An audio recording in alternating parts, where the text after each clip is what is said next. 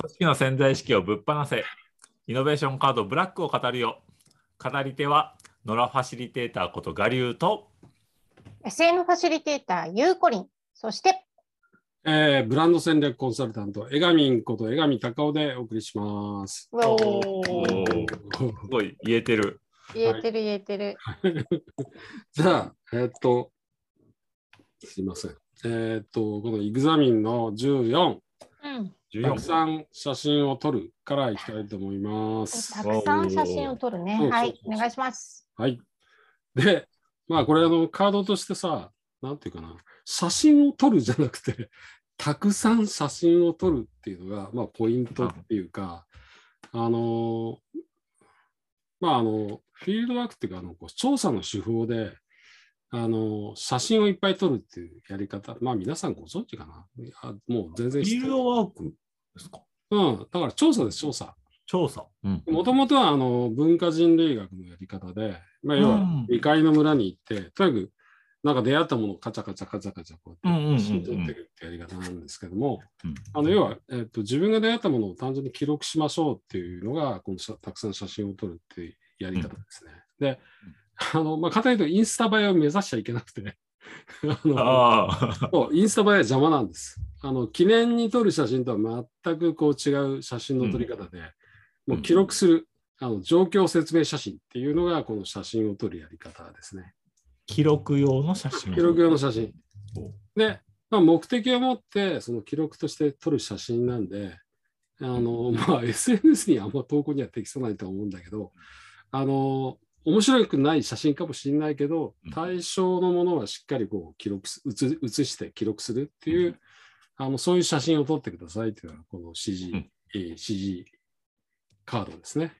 うーん。まあでもその、ね、僕は人類、文化人類学者じゃないので、まあ、ビジネスであれば基本的にはそのユーザーさんを観察する、ユーザーを観察するっていうやり方でやっていくのがこの,、えのやり方ですね。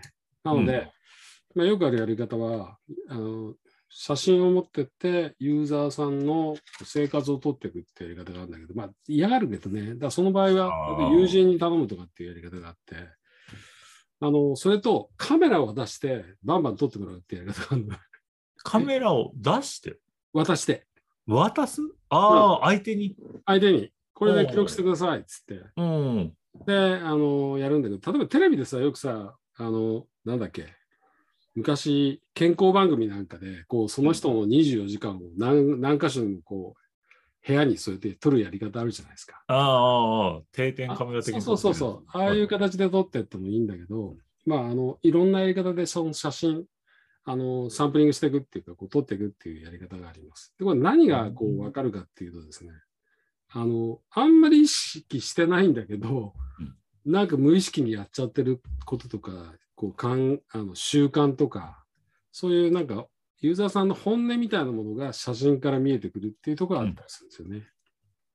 でよくあの、あの B2C のあのユーザーさんの生活調査みたいなやつで、まあ、そういうふうに記録してもらって、実際に例えばその道具をどういうふうに使ってるか、例えば掃除機のメーカーだったら、掃除するときにどんなふうにやってるのかなっていうのをこうそフォトサンプリングであの追跡するとかって、そういうやり方が、まあ、一つあるかなっていう感じです。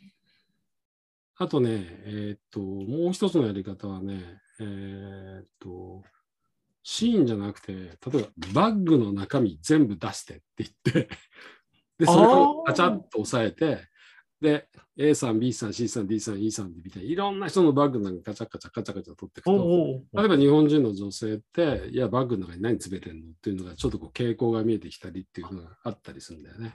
なるほど、なるほど。そういう、うん、とシーンじゃなくて、何かの対象の全部を取るっていうやり方もあります。うーん。でこれむ昔すごい前なんだけど、あの地球家族っていう写真集があって、地球家族そうそうそうの写真集？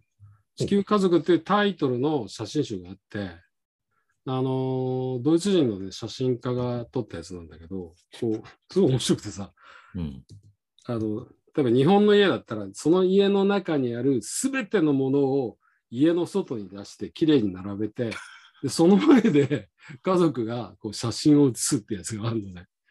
え、家のもの全部ってそれ？全部、家の中にあるものを引っ越しみたいに全て外に出すわけ。え、家具とか冷蔵庫と一切か。合切、一切合切。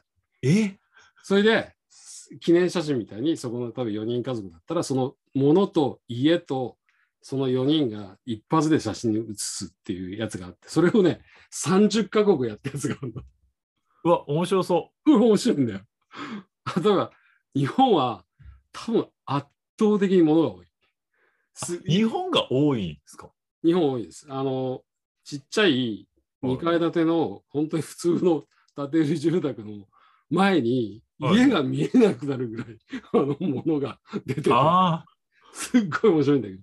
で、そこにこう、こたつに入った家族が写ってるみたいな感じなあ。の。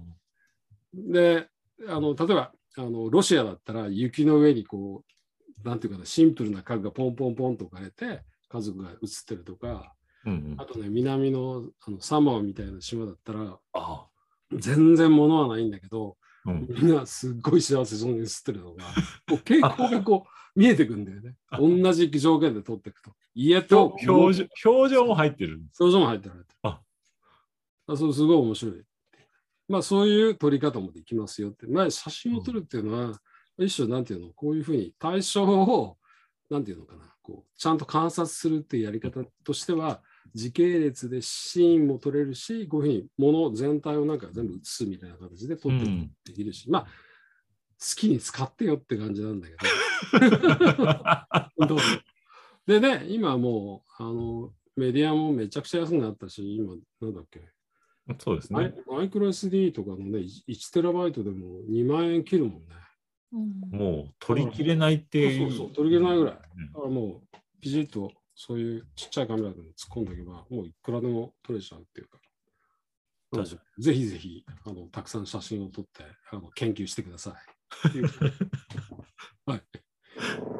以上です。わかりました。はい。ありがとうございます。ありがとうございました。